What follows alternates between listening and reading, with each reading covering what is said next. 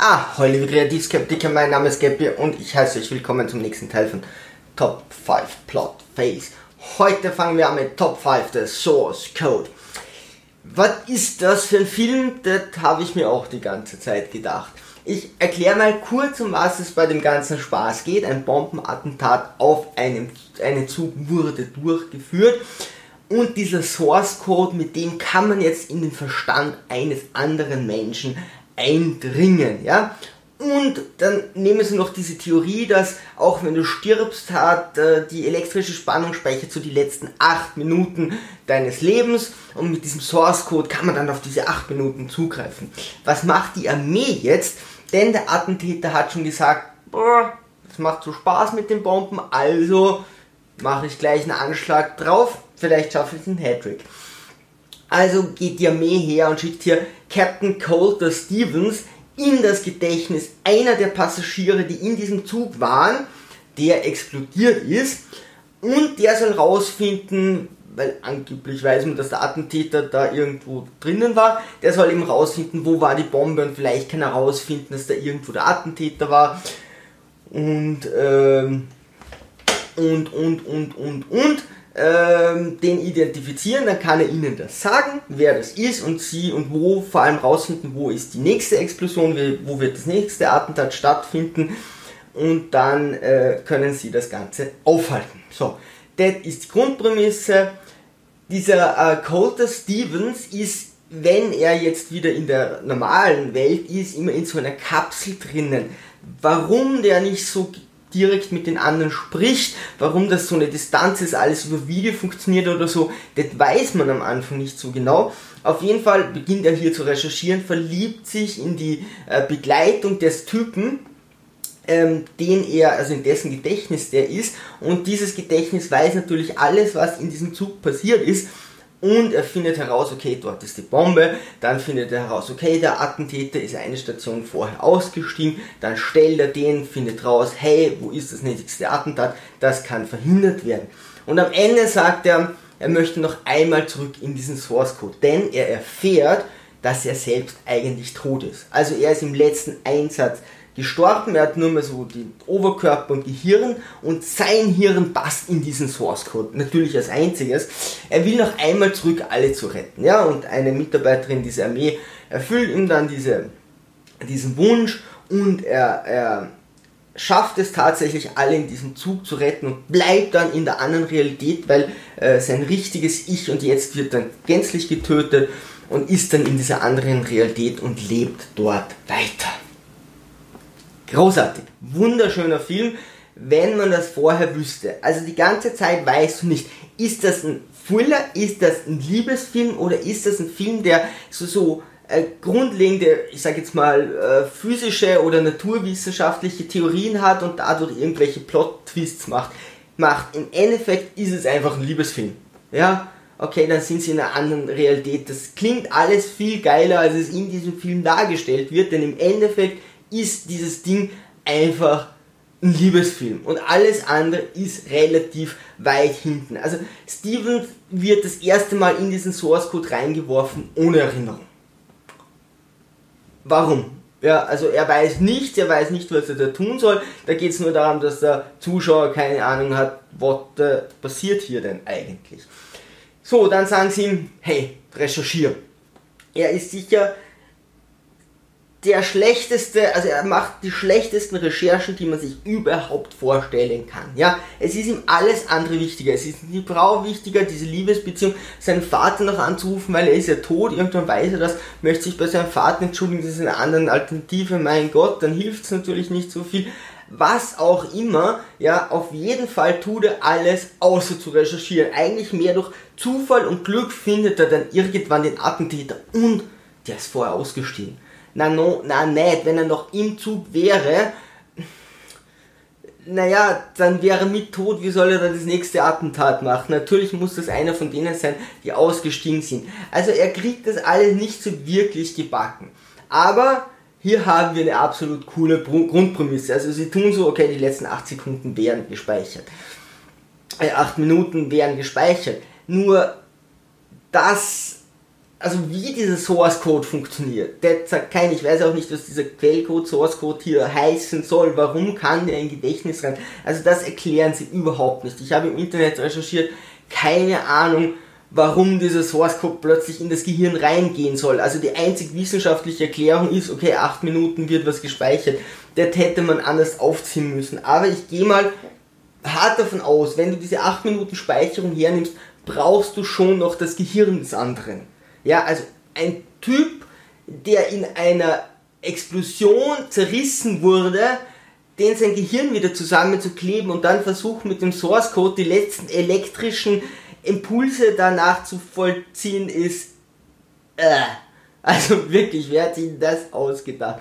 Also hm, da bräuchtest du schon halt die Leiche von dem irgendwie, aber er sitzt eigentlich direkt neben der Bombe. Also eher unwahrscheinlich, dass der überlebt hat. Und auch geil, sein Gehirn weiß, was alle anderen tun. Woher soll sein Gehirn wissen, wer der Attentäter ist? Also wenn er zu dem hinläuft und sagt, bist du der Attentäter, dann sagt er doch nicht ja. Also woher soll der wissen, was alle anderen Leute im Zug tun? Das hat ja mit dem Gehirn und dieser Speicherung überhaupt nichts zu tun. Ja, dann müssten sie in eine parallele Dimension oder alternative Realität. Dann müssen Sie das so erklären, dann brauchen Sie nicht das mit diesem Source Code und es macht überhaupt keinen Sinn. Will der Film auch gar nicht. Er will ein Liebesfilm sein, aber der checkst du nicht, weil er ist auch kein wirklich guter Liebesfilm. Also denkst du die ganze Zeit, was zur Hölle will der Film und Du willst, ich wollte diesen Typen immer zuschreien, schreien, Alter, bitte recherchier mal ordentlich. Da geht es ja darum, das nächste Attentat zu verhindern. Das könnte ihm kaum mehr an seinen Nüssen vorbeigehen. Nee, alles andere ist wichtiger, als hier diese, diesen Attentäter zu finden. Nur weil er aus Versehen drüber stolpert, quasi könnte man sagen, der, okay, dann haben sie es irgendwann geschafft der Film weiß einfach nicht, was er will. Also er hat keine Ahnung, wo er hin will. Schade, weil so eine Grundprämisse wäre schon cool. Also ich hätte mich da schon anfreunden können in einem anderen Szenario. Und dann so ein What WTF Point irgendwie. Plot Twist ja auch cool wissen. Wir kommen zu Top Nummer 4 und zwar James Bond im Geheimdienst Ihrer Majestät von 1969 mit George Lazenby. Ja, das ist nicht der größtgefeiertste Bond. Grundplot ist, um an Blofeld heranzukommen, muss Bond mit einem Verbrecher zusammenarbeiten. Ja, der sagt, naja, ich bin ja gar nicht so schlimm, aber ich kann dich mit Blofeld zusammenbringen, nur unter einer Bedingung, heirate meine Tochter. Okay, klingt, klingt nach einem vernünftigen Vorschlag gerade James Bond gegenüber, ja, also der muss ja im Bett toll sein, dann wird das schon passen. Die Tochter ist halt unglaublich zickig, ja, äh, die hat so eine eigene Meinung. Ja. Das Frauen 1969 mit eigener Meinung ist natürlich Quatsch. Was, was bildet sie sich ein? Also hat er sich gedacht, naja, James Bond wird es schon richten. In diesem Film sagt sie dann, sehen Sie, sehen Sie in mir eine Frau, die Sie gerade gekauft haben? Und er sagt, wer kauft schon Frauen? Ja, okay, leichter Chauvinismus. Während Bond in diesem Film eine Safe knackt, liest er dabei den Playboy. Im Querformat, ja. Just, just, just say, ja. Okay. Äh, und er spielt nachher so den introvertiertesten, ja. Er ist dann auf, um, ähm, auf so einer Skibasis irgendwo oben, wo eine Gondel rauffährt, wo Blaufeld ist und da alle Mädchen geben sich ihm hin und er spielt natürlich total introvertiert. Das mag sein, dass das damals keiner so richtig geil fand, aber sie verlieben sich natürlich ineinander, also er hurt oben schon ein bisschen rum, aber hey, who cares. Ähm, die Frau verliebt sich dann von diesem Verbrecher und also er muss ihr zuerst noch ein paar Ohrfeigen geben, ja, weil so hat man das damals gemacht, das ist wahre Liebe. So brichst du eine Frau mit eigenen Meinungen und dann sagt sie, boah, ich bin verliebt und knall ihr noch eine, bevor sie wegfahren, the, äh, und dann ist sie in ihn verliebt. Und dann kommt ein sehr emotionales Ende. Ja, okay, das Ende äh, hm, verstehe ich dann noch, aber das waren Zeiten holler die Waldfee. Ganz nebenbei passiert hier noch, äh, Blofeld sperrt Bond äh, ohne Handschellen ohne Handschellen in einen Triebwerksraum ein, wo die Gondel hochfährt, der nach außen zur Gondel hin offen ist. What could probably wrong? Da kann Bond nichts Blödes machen, ja. Äh, äh, Triebwerksraum und wer sperrt jemanden in einen Triebwerksraum, der, der nicht eine offene Tür hat, sondern wo eine ganze Wand nach außen fehlt. Zwei Minuten später ist Bond natürlich draußen, ja, zieht sich die Skier an und fährt runter, sagt, oben habe ich jetzt genug gevögelt, jetzt hm, gehe ich mal hier weg. Sie sehen ihn, ja, sie sagen, wow, da unten fährt Bond. Die Schurken verfolgen ihn sofort, also sie gehen raus, ziehen sich ihre Overalls an, ziehen sich ihre Ski an, fahren los, nächste Szene direkt hinter Bond. Hinter Bond, also Bond muss wohl der schlechteste Skifahrer ever sein. Äh, fahrt er mit einem Ski, kein Problem, ja. Aber irgendwie so im Start ist er einfach schlecht. Ja, Im Finish war er dann irgendwie ganz gut. Ähm, ja, und sie ist eindeutig das coolste Bond-Girl. Also wenn, wenn er sie die, nicht geprügelt hätte, ich meine, das ist die einzige, die mal ein bisschen mehr zu, also ein bisschen mehr Selbstsicherheit hat. Ich weiß nicht, ob das in 1969 liegt, weil ich glaube, die Bond Girls wurden nachher wieder schlechter. Aber hey, geschenkt. Das ist jedenfalls der Teil Spoiler-Alarm für alle anderen Teile auch, äh, für alle anderen Bücher. Ähm, das ist der Teil, wo seine Frau stirbt. Also er heiratet sie dann tatsächlich und sie stirbt zum Schluss. Ganz wichtig für den nächsten Teil von Bond, weil dann muss er sich am Blofeld rechnen und das ist total episch inszeniert. Top 3, Chinatown. Ist ein älterer Film, ich habe mir keine Jahrzahl dazu geschrieben, sehr gut. Mit Jack Nicholson habe ich früher nie gesehen. Da geht es um den Chef Ingenieur der Wasserwerke in irgendeiner Affäre im Endeffekt klauen die Wasser und ob er jemand betrügt und eine gibt sich als seine Ehefrau aus und ist dann doch wer anders. Who cares, ja, also irgendein komplizierter Krimi, ja, das würde jetzt auch keinen Sinn machen, den hier zu äh, besprechen, weil das ist gar nicht so spannend, ja, das ist ganz nett, kann man sich mal anschauen, ist okay was so nebenbei passiert und vor allem dann das Ende ausmacht, ist, dass hier ein sehr mächtiger Typ ist, ja, der dann auch Jack Nicholson beauftragt. Und dann stellt sich heraus, er hat mit seiner Tochter Evelyn Mulway, schöner Name, ein Kind gezeugt. Ja, also er hat ein Inzestkind, das heißt, Evelyn sagt hier, hey, du, lieber Vater, hast mit mir ein Kind gezeugt, ja, WTF, ähm, du darfst mit meiner Tochter Schrägstrich Schwester keinen Kontakt haben. Okay, kann ich verstehen. Und sie kümmert sich darum, ja, sie kümmert sich um ihr Kind, Schwester. Hm? Ne? Sagt aber, hey Daddy, nee, finde ich nicht so gut, wenn du die siehst. So, Jack Nicholson kommt da irgendwann drauf und versucht ihr tatsächlich zu helfen. Er denkt so wie ich, okay, das ist das Opfer, ja, der hilft mir mal. Sie will mit ihrer Tochter, Schwester fliehen wird aber dann erschossen und endlich schafft es der Vater, sein Kind, sein Inzestkind in die Arme zu nehmen und behütet sie so und nimmt sie mit und das ist dann das gute Ende. What? Was? Sollte der Film hier nicht irgendeine Kritik anbringen oder ist das gute Ende, dass er jetzt weitere Inzestkinder machen kann? Was sind denn dann Special Inzestkinder mit Doppelinzest oder was, wie? Mit äh, Enkel, Tochter, Tochter, Enkel, was? Also, irgendwie geht der Film nicht besonders kritisch damit um, dass gerade so der Böse, ja, eigentlich, eigentlich der Böse in dieser Story, dann tatsächlich noch Zugang auf seine Tochter Schrägstrich Enkelin bekommt. Aber, ja, waren auch andere Zeiten schon langsam kann ich mich echt nicht mehr auf die Zeiten rausreden. Das, das ist sehr furchtbar. Top 2. Und zwar Verne, die Abenteuer des Phileas Fogg. Das ist eine Hörspielreihe. Ich glaube, das sind so 20 Teile. Und da muss man wirklich sagen, der Name ist Programm. Also Jules und Phileas Fogg äh, aus in 80 Tagen um die Welt.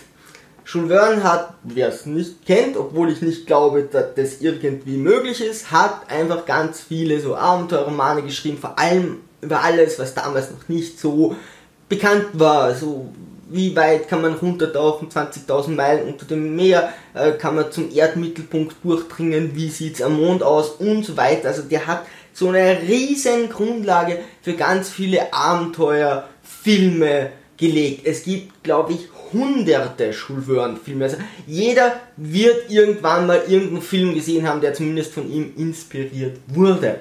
Was haben sie jetzt hier gemacht? Haben gesagt, okay, wir machen so ein bisschen Steampunk-Abenteuer mit Phileas Fogg und nehmen einfach alle schon Wörmbücher her und gehen die durch.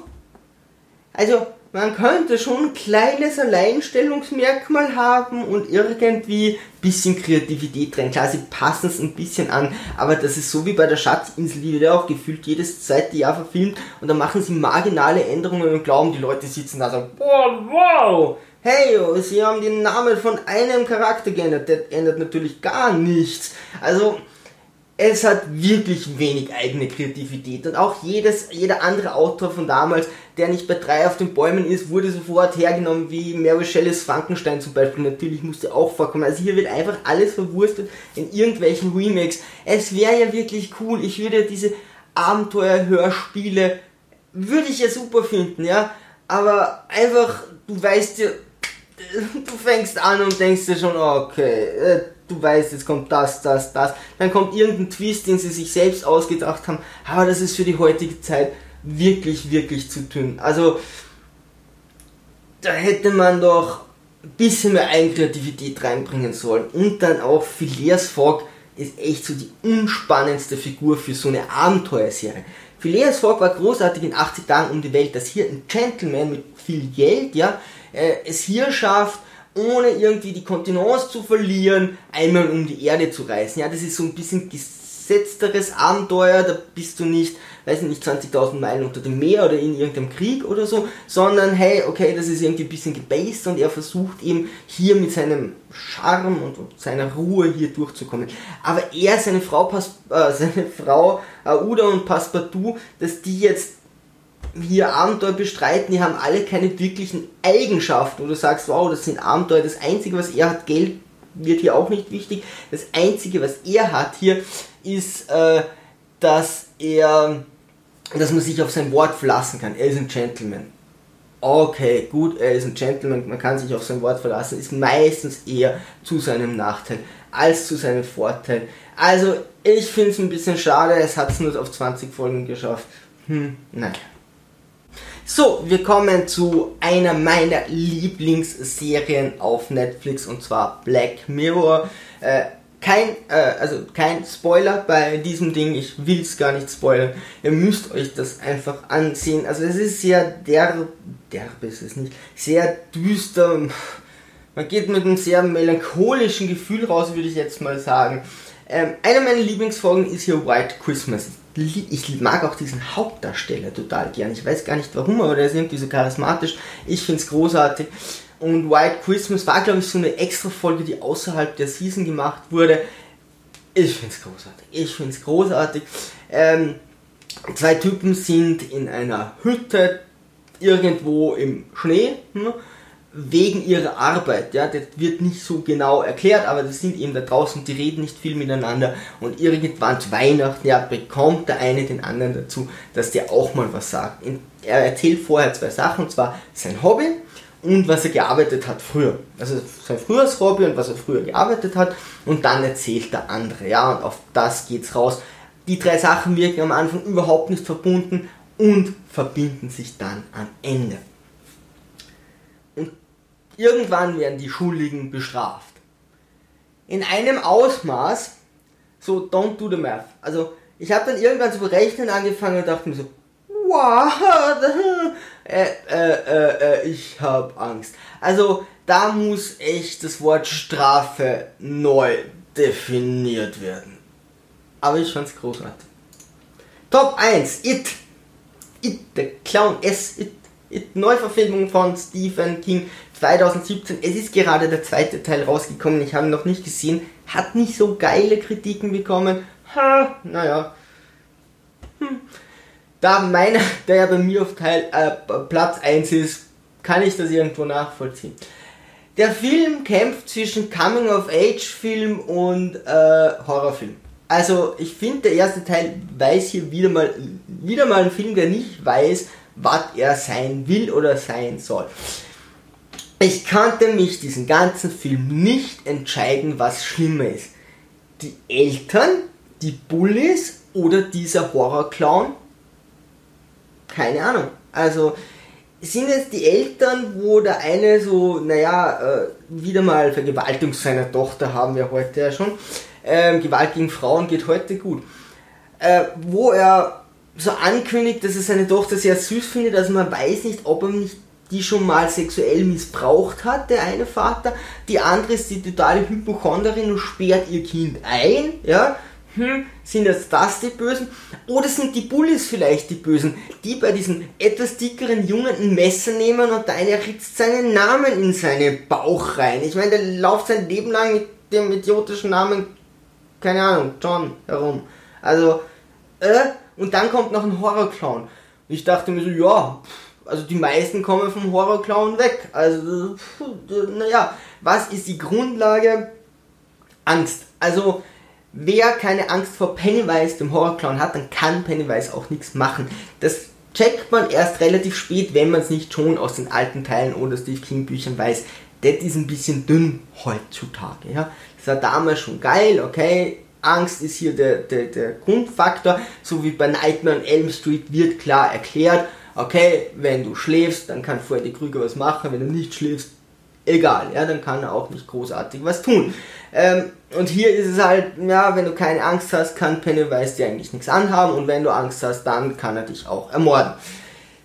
Ja, Angst, puh, ich weiß nicht, ob das heutzutage wirklich noch die geile Motivation ist, denn Angst ist an sich nichts Schlechtes, ja, also das, schützt uns und es ist schon okay, wenn so ein Horrorclown mit 10.000 Zähnen, der dir gleich die Hand abbeißt, wenn du Angst hast und dadurch vorsichtiger und aufmerksamer bist. Nicht, dass du sagst, ja, das ist ja alltäglich, puh, ich bin müde, was esse ich denn morgen? Und inzwischen greift dich der Horrorclown an, ja, das ist schon okay, dass du da irgendwie auf, ne, also ob, ob das heutzutage, ich hätte das ergänzt, also ich hätte es irgendwie erweitert und dann mehr gemacht. Auch die Hintergrundstory von Pennywise fehlt mir so ein bisschen. Das hätte irgendwie mehr gebraucht.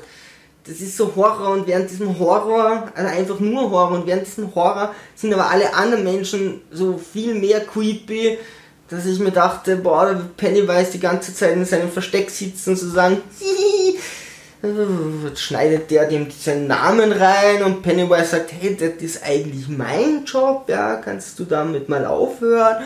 Und dann will eine seine Tochter vergewaltigen und Pennywise, hey, was soll ich dann noch Großartiges machen? Also im Endeffekt, entführt ja ein Kind oder killt es, aber er hat weniger Einfluss auf diese Kinder als irgendwie ihr Umfeld. Ja, er beeinflusst ein bisschen die anderen, aber hey, ich glaube, der Clown hat Spaß, damit er selbst hier Action macht und nicht dauernd nur zusieht. Naja, wie dem auch sei. Also wer Pennywise ist, hätte mich schon auch noch irgendwie äh, abgeholt.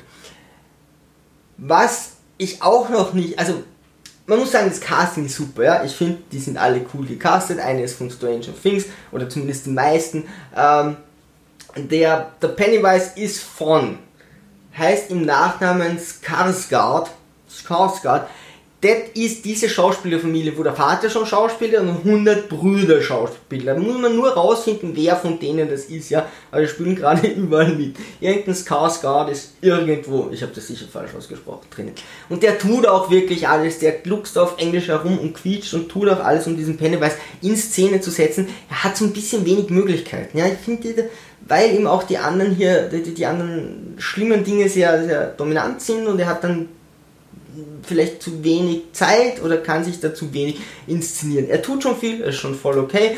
Ähm, man hätte ihn da sicher mehr lassen können. Und was ich auch noch ein Problem finde, dieses Gewand ist nicht so creepy wie beim, bei den alten Teilen und also diese Hasenzähne.